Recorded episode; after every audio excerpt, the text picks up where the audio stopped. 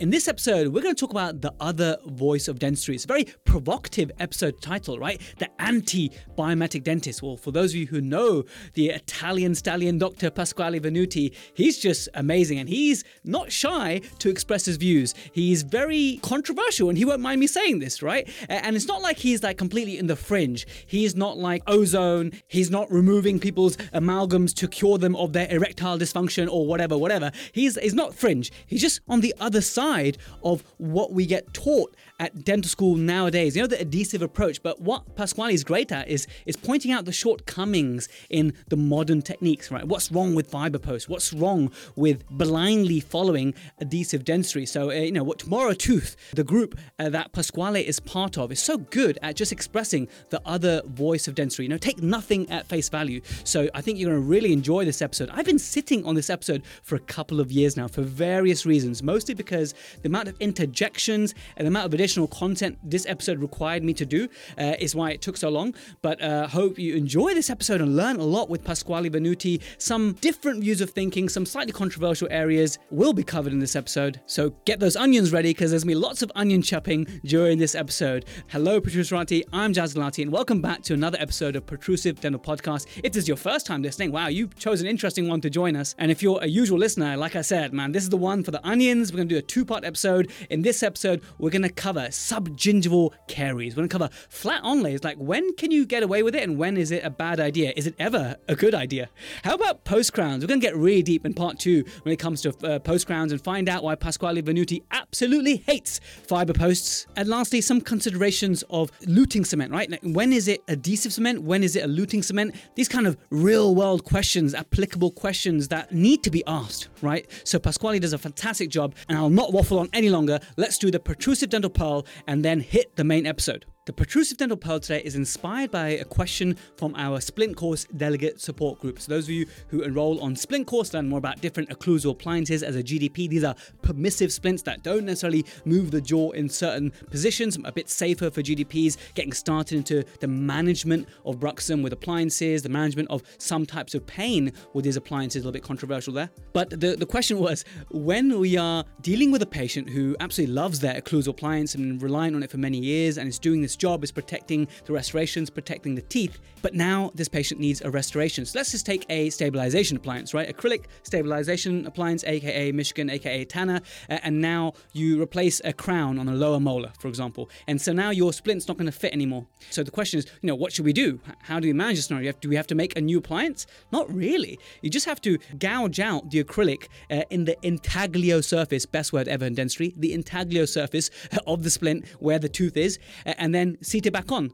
And so now there's no parts of that splint binding on that restoration, on that crown anymore. And then you assess, right? Do you need to reline it or do you not? Like if the appliance is perfect how it is and it's no long, no rocking uh, and it feels retentive and it's just as it was before, then I'm gonna suggest you don't need to pull the acrylic out and start relining that one tooth because as soon as the patient takes off the splint and starts functioning again, uh, the tooth's not gonna overerupt and we're keeping it simple, right? But if you find that by losing that one additional tooth of retention uh, of the splint, basically, that now the splint is rocking or the retention's been affected, then yes, you gouge out a little bit more, make some space for a decent amount of acrylic. Uh, you put some Vaseline on the uh, restoration, the crown, for example. You air abrade the inside of the splint. You put some liquid monomer, acrylic monomer, uh, and then you uh, mix the doughy acrylic. You put it inside the intaglio surface of the splint where you just gouged out the old acrylic, right? So you're essentially relining the splint. You then put it over the restoration, and then you just wait a little while, but then start inserting, removing, inserting, removing, inserting and removing because if you don't do this bit,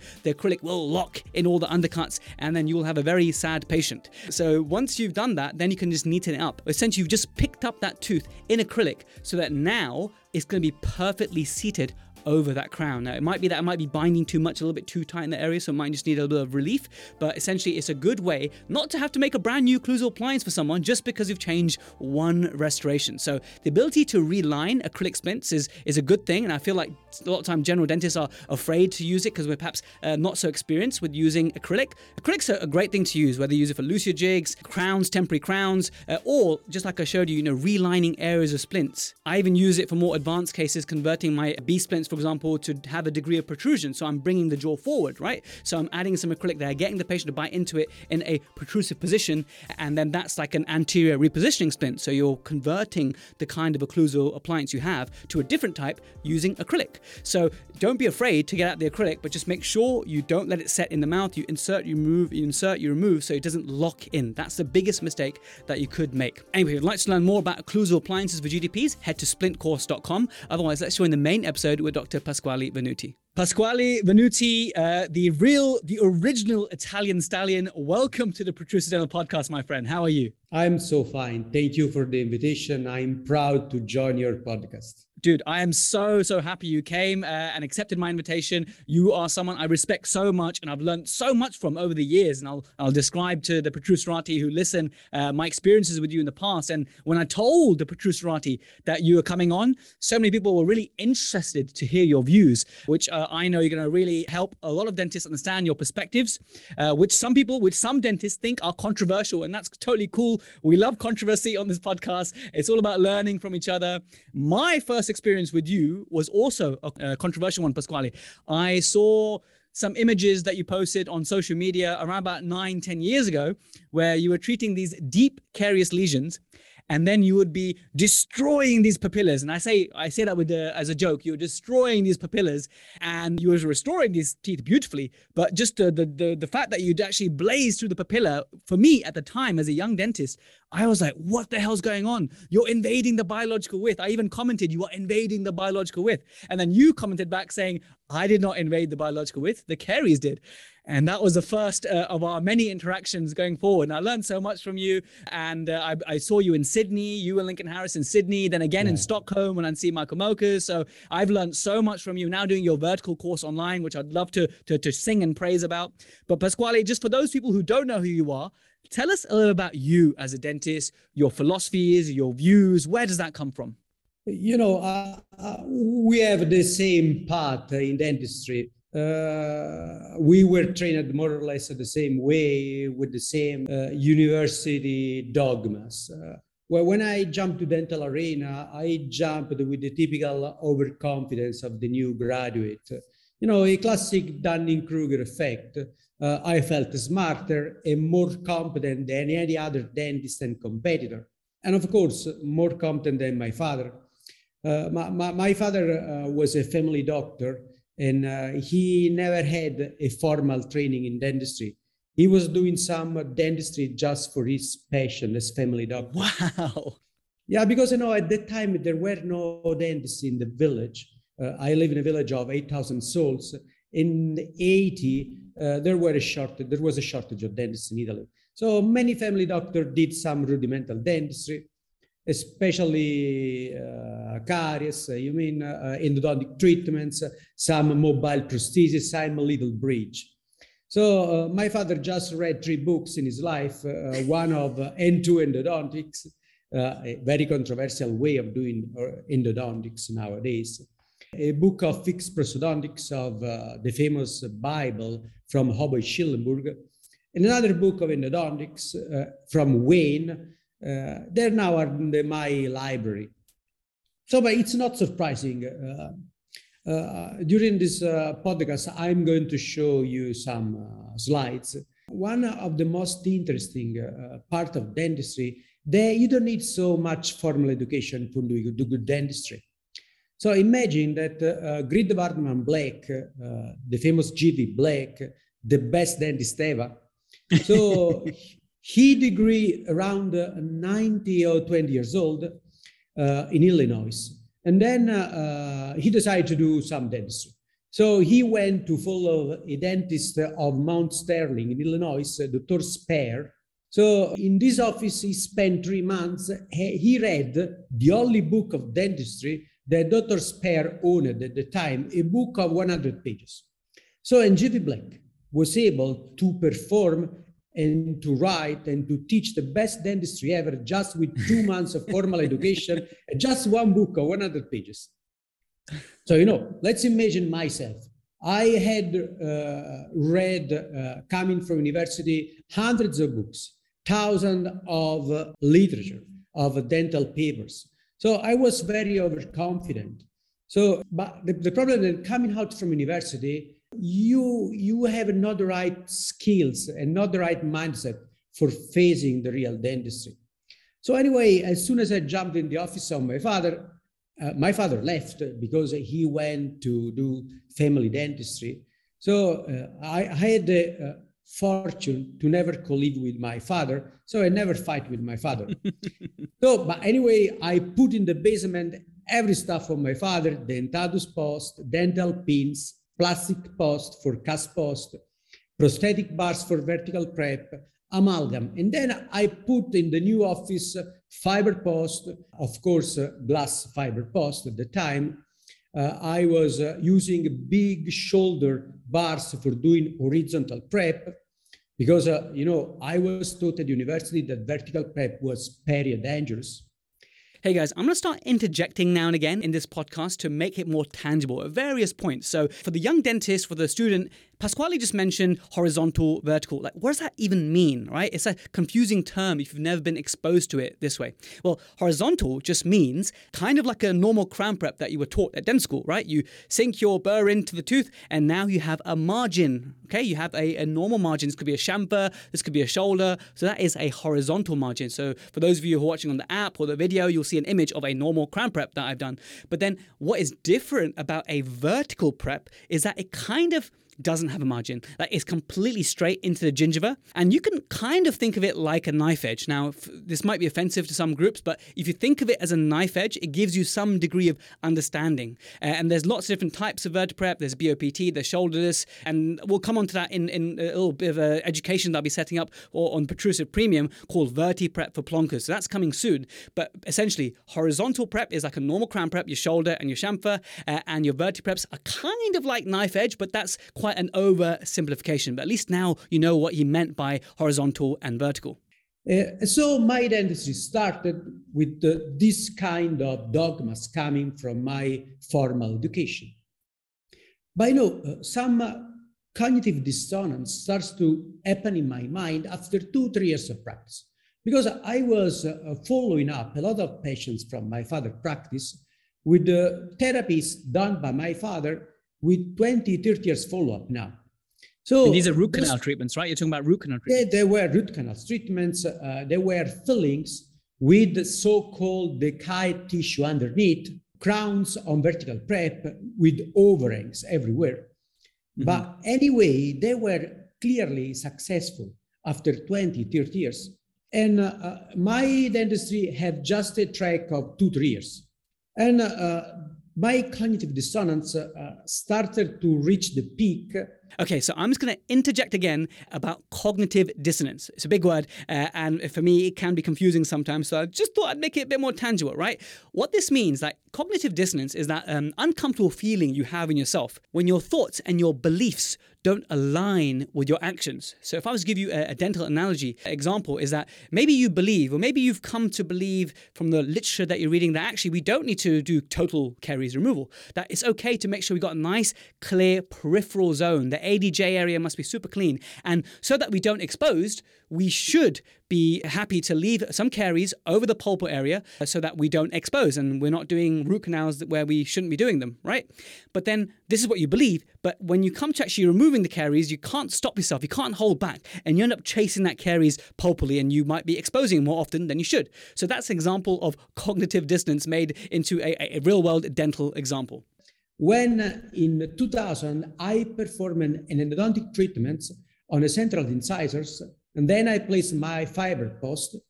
And then I did my horizontal prep, a big, generous shoulder, and I did an Aurogalvan crown on it. After two, year, two years, in 2002, the patient came back with the crown and with the post in the hand. so I was shocked because I never saw before a dentatus post or a cast post of my father in the hand of the patient. So something was not working, and I didn't know why. Anyway, uh, after 10 minutes of shock, so I decided to go in the basement, I used my first plastic post and Duralay for doing a cast post. So I redid the post, doing a cast post this time. I redid the crown, And yet the crown is in the mouth of the patient after 18 years now. So Pasquale just referred to using something called Duralay, which is like this red colored acrylic. And what we can do with this Duralay, along with a plastic post, is we put it inside the canal, and then we can literally use some bits of Duralay uh, and start building a post and core. So you're kind of like directly chairside building a post and core as the acrylic setting. You're inserting, you're removing, you're inserting, removing, just like the protrusive dental pearl I gave you earlier. And it's a handy way of communicating to the lab exactly the shape of the canal and how you want the core to be, because then the lab sends you back a metal replica of this acrylic resin, basically this Duralay acrylic resin. Now, I did this once and only once have I done this in my career, and it was as a dental student and it was with an old school tutor, but I was grateful to just gain those skills at the time. So if you're not familiar with Duralay or he didn't really know what he meant by fabricating a metal post core using the Duralay, that's what he meant. You're actually adding little bits of acrylic on to, to build this bigger piece of acrylic, which essentially is like a post and core in your hand, a tiny little version basically, but then that gets sent to the lab to get processed into metal. Now, this is relevant because Pasquale, in the rest of his episode, he, he's remembering this time where he was challenging what he was taught e.g., the use of fiber posts and the use of heavy preps, right? Which is completely the opposite of what he does now. By the time he had this doubt, he thought that he knew it all after dental school, but he was finding that his results weren't as good as his father's, who was using more traditional techniques. What Pasquale now goes on to talk about is subgingival caries and removing the gingiva to allow you to reach the caries because sometimes the gingiva is in the way and you can't actually seat your matrix. But what he believes in is removing that inflamed gingiva, which is really crazy. When you first get exposed to this, it's like, whoa, how does this even make sense? But I've been doing this for years, and you know what? These papillae do grow back. And it's been an absolute game changer for me in my restorative dentistry. And some groups people do get offended by these techniques, but I think they've been absolutely brilliant for my restorative dentistry. So he, he'll now talk about that. Mm-hmm, mm-hmm. So what I was seeing was in strident contrast with what was published at the dental literature. You know, my patients were not a patient of dental literature. My patients were in average with low income, with very bad oral hygiene, and most of the decay were underneath the level of soft tissue.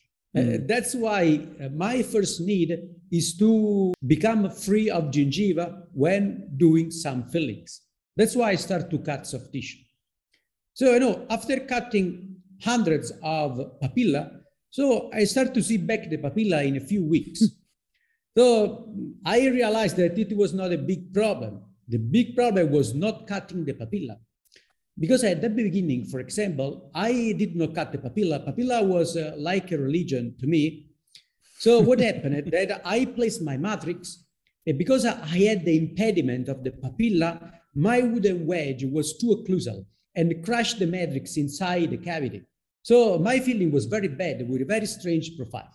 But if you cut the papilla, you are able to do a perfect proximal profile and papilla will grow up again a guess. And, and, and this is so simple, Pasquale, because this is what I learned from you initially, because the traditional yeah. ways that I was taught to manage that would be, oh, this patient needs crown lengthening. That, that's what I was taught. Uh, and when I saw you doing such a simple thing like that, and then now having done it hundreds of times myself, seeing the papilla come back, seeing year on year how good the tissues look when they have been uh, educated properly how to, to clean it, and the fact that I was able to now restore these teeth without surgery and everything's fine is just mind blowing why the only other option was suggested to be crown lengthening. Yeah, you know, I, I started with crown lengthening. I mean, uh, we started with the same part. So uh, my patient had very bad oral hygiene. So after crown lengthening, uh, they ended up with a big black triangle. They didn't clean, so the situation is even worse for them. So, and after some years, I get also new decay on the root because with crown lengthening, you expose the root. So the situation is worse and worse and worse. So crown lengthening is a viable treatment uh, in a patient with a perfect oral hygiene. But honestly, in my humble opinion, there is no need of surgical crown lengthening in restorative dentistry, unless for aesthetic reason in anterior area for increasing the height of the crowns. If you mm-hmm. need ferrule, you can do ortho extrusion. But if you don't need ferrule effect, it's not a problem because you cannot impinge in biology weed. Because if caries is down there, it means that the biology weed is reshaping underneath the decay. So you mm-hmm. have not the possibility to impinge in it. So it's mm-hmm. fake problem, in my opinion. I mean, what? 20 years ago, there was a problem. How to get isolation in very deep carious lesions? Because, you know, rubber dam sometimes is not enough. But with mm. Teflon, nowadays, uh, we can easily manage a very deep margin. That's why uh, uh, the, you need surgical crown lengthening just if you are not able to isolate the tooth. But nowadays, thanks to Teflon, we have almost infinite possibilities to reach every margin, even underneath the level of the bone. And for, for those listening right now, if you want to see examples of these uh, teeth being treated, uh, Pasquale is so good at posting so many cases and also so many follow ups nine years later, 12 years later, three years later, all over. So join the Tomorrow Tooth group where Pasquale posts a, a lot of cases, and I encourage everyone to do that. And I love already how we're getting into the clinical details and stuff. But like, there's so many things I could ask you and share uh, from, from the lessons that you've taught me to the Protruserati. But the, we're going to focus on a few different tangents we're going to go on now. Firstly, I just want to mention for the purpose of the podcast that there is some tension, there is some friction, there is, I don't want to say war, war is a harsh term. There is some friction, let's call it, between the, the biomimetic dental group and uh, tomorrow tooth principles and that kind of stuff. And I just want to say that, look, today it's about listening to your views and your uh, experiences. And then I will also have some biomimetic group on and they will share their experiences. And it's all about learning from each other and sharing our views. Yeah. We're not going to come at it uh, as an attack. We are, let's collaborate. Let's listen to each other's views. That's very much the angle this podcast is coming from. So the, the, the, the theme of the, what we're going to cover in this podcast is we're going to talk about traditional retention resistance form versus adhesive versus completely flat adhesive and where you think on that. Then we'll talk about the limits of adhesive. And I know you have some really uh, amazing cases of how you manage these uh, very deep carious lesions, yet still doing adhesive dentistry. We're going to talk about the concept of post crowns and where they lie, and then also go deeper into fiber post versus cast metal post, uh, cast metal post, which is something that a lot of the, the listeners have requested for for, for almost a year now. Uh, your views on uh, the C factor when it comes to indirect restorations, and finally at the end, we'll talk a little bit about the use this this surge in use in fibers, and I don't mean fiber posts, I actually mean fibers in composites. So uh, if you want to listen to that, you have to wait all the way to the end. So first question, Pasquale, is and just from my experience, there's traditional dentistry, that you know, the horizontal uh, margins, whatnot, and then of course nowadays we're placing more and more vertical for those who are enlightened and stuff. And I, most of my crowns where I don't have enamel all the way around, I will be doing uh, vertical crowns. That's my philosophy.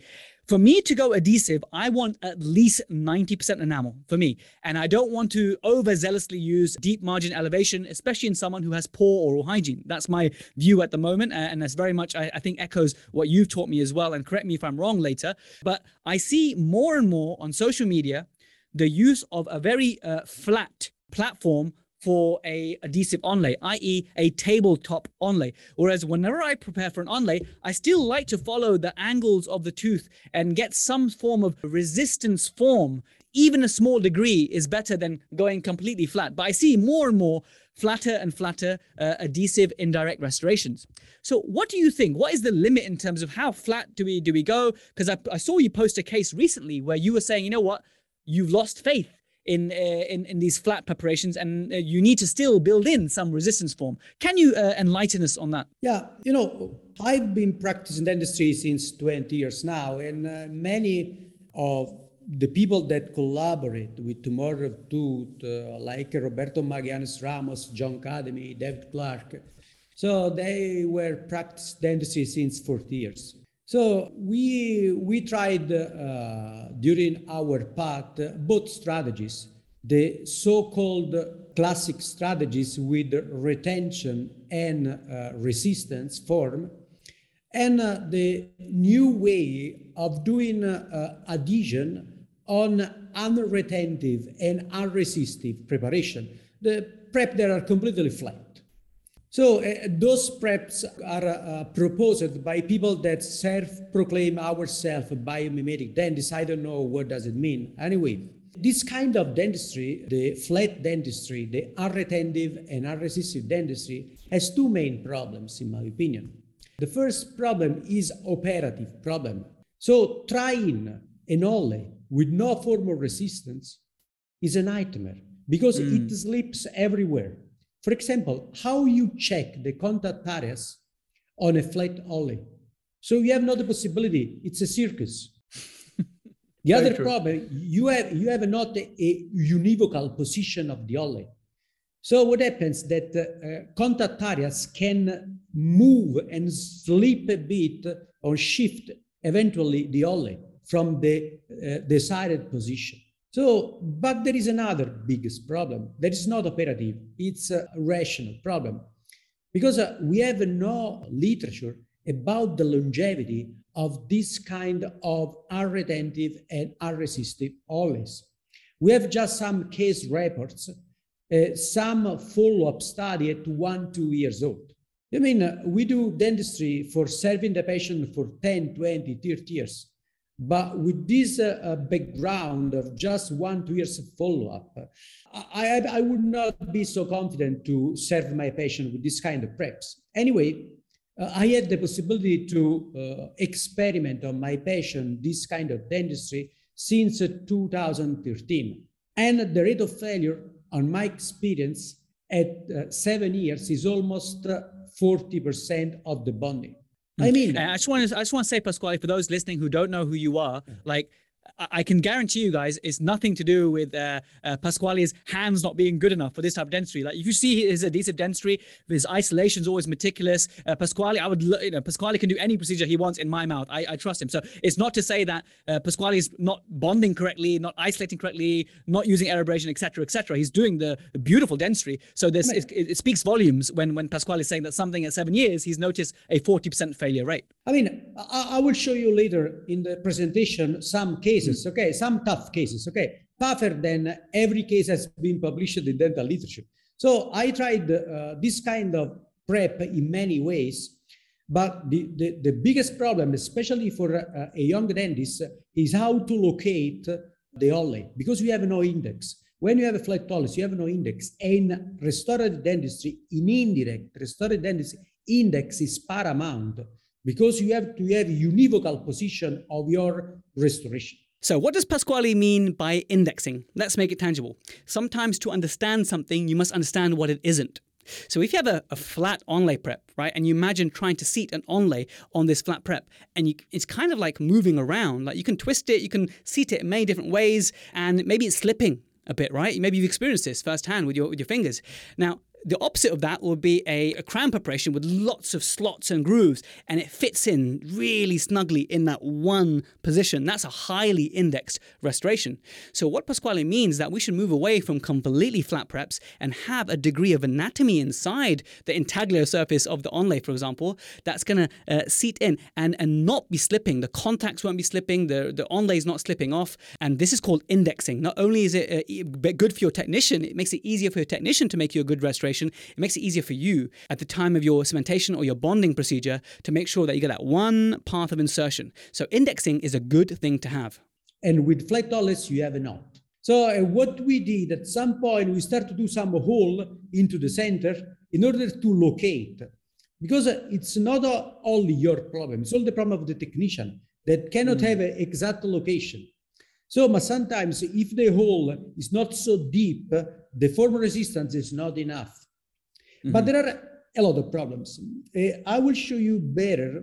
One of the biggest misunderstanding in dentistry nowadays is about C factor. Because the people that proclaim that flat onlay has a very low C factor, okay, are completely wrong because they do not understand the basis of C factor. Because if they studied the work of Carel Davidson, the inventor of C factor, C factor is called in this way because the name of Carel Davidson. So they will mm-hmm. see that in 1985, Carel Davidson studies the flat talus.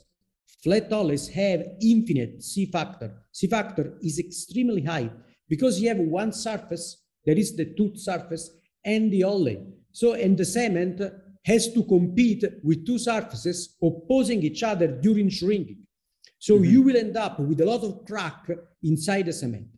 So if you have no form of resistance, what happens that under the chewing load, especially the parafunction, the crack will start to move and mm. to continue inside the mass of the cement, and you have the bonding at some point. So it works very fine if you have a patient with no parafunction. But if you have a patient with parafunction, okay, you will end up with the onlay in the hand in a few years.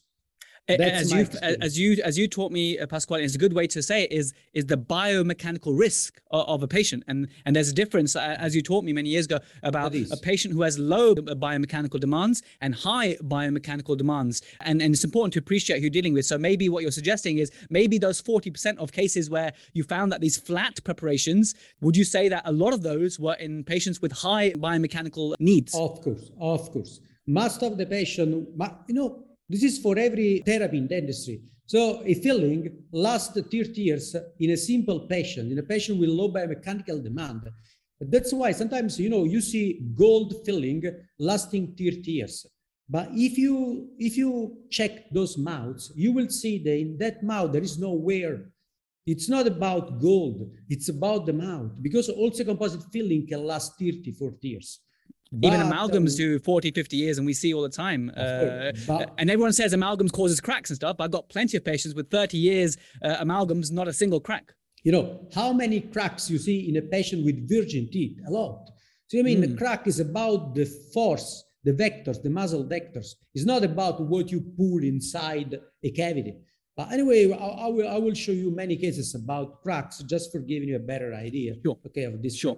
Brilliant. We've talked a little bit about the importance of having a degree of resistance, especially in those patients with a higher biomechanical demand. What is the, the limits of adhesive dentistry? Because I've seen you do some really tough cases and go on, you know, really over and beyond with your skills to try and isolate and trying to achieve all the adhesive principles. But what is where where do we draw the line? Where where is it for you personally, Pasquale, that you say, okay, this will be adhesive, this will be non-adhesive? Where is the the limit? A couple of years ago, I had a discussion with my friend Marleen Peumans uh, from Leuven University because I, I, I, challenged her to define what does it mean adhesion. So, uh, for example, if I ask you the uh, glass ionomer is an adhesive cement or not, in your opinion? I would say that GIC is would would would come under the category of an adhesive cement. So how do you cut the threshold between an adhesive cement and non-adhesive cement? Well, actually, now I'm thinking about it. For me, now you say adhesive should have some sort of degree of resin. So if it's glass ionomer cement, that's a chemical setting, whereas a resin modified glass cement would have adhesive component. So actually, now I'm going to revise my answer and say, if I'm using something like a Fuji Plus, like a, which is a yeah. GIC based cement, that would be for me i use it for my non-adhesive crowns. For like my my vertical preps for example vertical crowns i would use a fuji plus or something. So i would say no it's not adhesive. I mean uh, when you when you when you talk about adhesion from the chemical point of view you have adhesion when you have some chemical bonding between two mm. structures. Okay? Mm-hmm. uh, instead we are using the word adhesion for defining some cement they have no chemical bonding but a micromechanical interlocking. Yes. Yes. This because the hybrid layer is just a mechanical interlocking. Mm-hmm. So the, the, the, only cement that we can use adhesively in dentistry is the glass ionomer. It's mm-hmm. not the resin cements. Anyway, we tend to classify a cement uh, being adhesive just if you get uh, 20 gigapascal in addition. For example, if you are under 20 gigapascal, you tend to see the, to say that it is not adhesive cement. Anyway, mm-hmm. the problem is that how long is the micromechanical bonding, how longevous it is, and what can damage the micromechanical interface. So that's the question. You can have some gigapascal of adhesion at the beginning, but it is longevous or not. So uh, what we have found over time that uh, this bonding is very longevous on the enamel, but it's not so longevous onto the dentin. Mm-hmm. Because uh, the problem, the first, uh, the biggest problem with dentin that we have no dentin. We have uh, what I call the, the 50 shades of yellow. Okay, just for, uh, you know, when, the, when a dentin is decayed, is, is attacked by decay, it changes structures. And when you bond that dentin, you know, it's not easy to have a longevous bond, in my opinion. This is mm-hmm. my experience. After 10 years, if you start to remove a filling done well, you have a very trouble to remove from the uh, enamel. But then uh, after you have removed the addition onto the enamel, you can remove the filling with an excavator because the mm-hmm. adhesion to the dent is completely lost. You, you can do an experiment. Everybody should do this experiment you have a deep filling, you have a deep decay, and you have to do a deep margin elevation, okay, on this dentin. If you just do a bonding of two millimeter of dentin of this deep margin, okay, after the light curing, you can remove with an excavator that little piece of composite. That's why when you do a deep margin elevation, I highly suggest to create some mechanical interlocking with the enamel. So you have to extend the platform because if the deep margin elevation is very minimal, it will detach easily because that dentin is not prone to the bonding procedure. I mean, th- that makes sense, Pasquale, in terms of how deep you are and you're purely on dentin. But to extend it onto enamel, you mean we should also go a bit more uh, buccal and a bit more lingual so and that it's fine. Yes. Understood. Yeah. Mhm. You have to extend the platform at least three, four millimeter inside the tooth because if you limit yourself at this little margin, the Mm. bonding is quite poor. It's almost zero. So, but why? Why enamel? The enamel is uh, quite stable. It's a rock, so it doesn't change. It's the same from the first day of the patient to the last day of the patient. Dentin change over time, change color, change structure. So enamel offer another advantage. It make the tooth very stiff. Uh, if you have a lot of enamel, so the tooth cannot bend easily. But if you have lost most of the enamel, the residual dentin under the chewing stresses can bend. If it bends, the mechanical interlocking with composite will unstitch very easily. So that's why if you have a lot of enamel, go with addition, even with the flat surface. But if Mm. you have not so much enamel, honestly, it's better to project and design something that is resistive and resistant, in my opinion. Brilliant. So, so Pasquale, just to wrap that up, and I told you one of my guidelines for uh, adhesive versus non-adhesive is at least 90% enamel. Would you like to offer some sort of uh, mathematical or uh, rigid guidelines in terms of that that helps the young dentist understand about uh, when to go adhesive and when uh, to, to go um, non-adhesive? So Mechanical. it's- So uh, many people, uh, will, it's not about how many enamel you have all around, because some teeth have a lot of enamel all around about the surface, but the thickness of enamel is very minimal. Because, for example, is an erosive patient.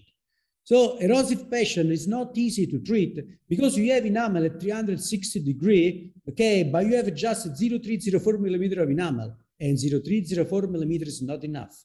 For me, addition, you need uh, enamel almost at 360 degree. You can accept 250 degrees of enamel around and at least a thickness of enamel of 1.5 millimeters. If I have less than 1.5 millimeter in thickness, I will not do any addition. Anyway, I will uh, uh, present later in the presentation some cases that are very paradigmatic. What happens when you do a filling in an erosive patients? So you have enamel, but you have a very thin enamel, and you will see what happens to the fillings in a few months. Amazing. We'll, we'd love to see that. Yeah. Brilliant.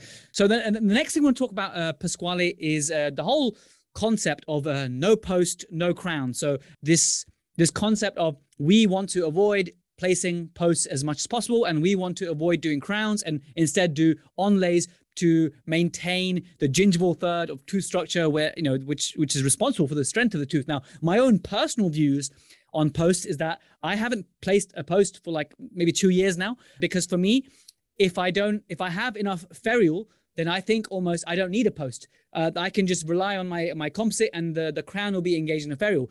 If I don't have any ferrule, then I'm thinking, why are we even using a post here? So for me, th- that that tooth is for the bin, or needs some crown lengthening, or something like that. Or even if I can't get that fer- ferrule from um, a vertical uh, preparation, for example, we can gives you a little bit more ferrule to play with. For me, that tooth is unrestorable. So I'd love to hear your views on this mantra of no post, no crown, and and find out how much you in your daily dentistry uh, are using posts at the moment. Well, there we have it, guys. I'm sorry I left you on a bit of a cliffhanger there, but we're going to cover the big bad topic of post next time. We covered a lot of ground, we covered a lot of breadth, but in the next episode, we, we go a little bit deeper into some of these areas, especially when it comes to post and why in this world where everyone seems to be anti post, he is Pro post. And even then, it's like a cast post that he favors. Uh, and we'll find out a bit more about his philosophies in restorative dentistry. If you'd like to gain some CPD, just head over to the app, protrusive.app, or on your device like Android, iOS, you can actually download the native app. And just by answering a few questions, you get some CPD for this episode. There's also monthly premium content that I add all the time. But I do want to thank you for listening all the way to the end of this episode. And I hope you look forward to part two with Dr. Pasquale Venuti. Same time, same place next week. See you there.